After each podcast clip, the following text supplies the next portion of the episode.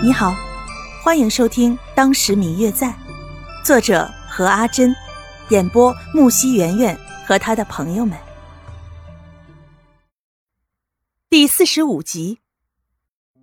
那天晚上，他见白若秋溜之大吉之后，他也准备溜的时候，却被父亲发现了，拦了下来。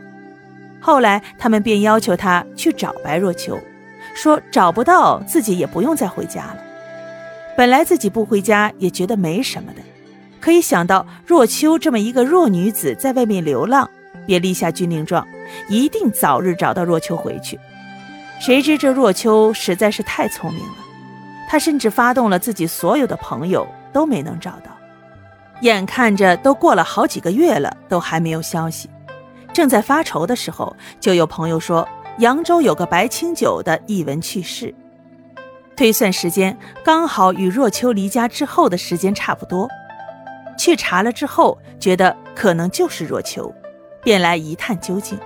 没想到竟然真的是他。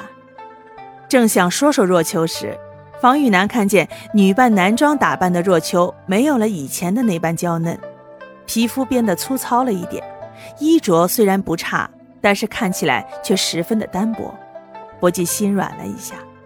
拿眼看了看周围，看见这个院子虽然不是特别的华丽，但也不差，也有几个下人奴仆伺候着，应该过得也不是太差。但是却注意到若秋连一个贴身丫鬟也没有，不禁心疼起来，又细细的询问了他这段时间过得如何。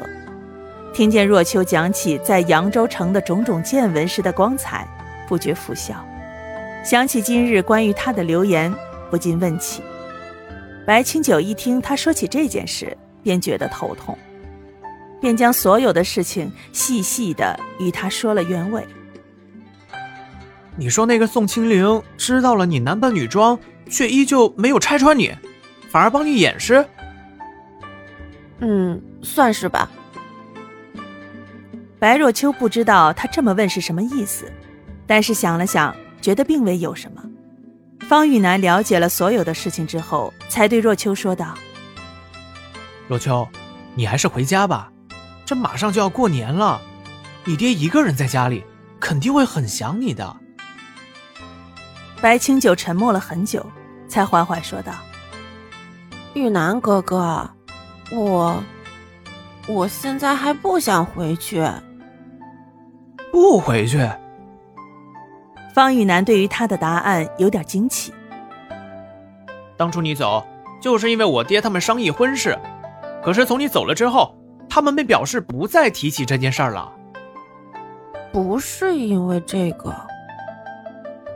白若秋心里想着，自己一开始是要来找谢轩的，结果这么久以来，半点有关于他的消息都没有，而自己现在好不容易有了自由，暂时还不想回去。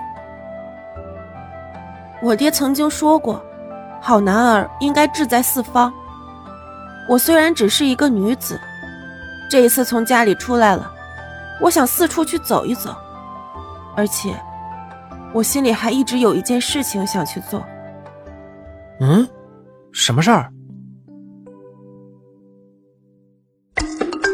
嗯嗯，我最亲爱的小耳朵，本集已播讲完毕，感谢您的收听。如果你喜欢这本书，欢迎您多多的点赞、评论、订阅和转发哟。当然，也可以在评论区留言，我会在评论区与大家交流互动的。喜欢这本书就给他点个赞吧，你的点赞和评论是我们创作最大的动力。感谢您的收听。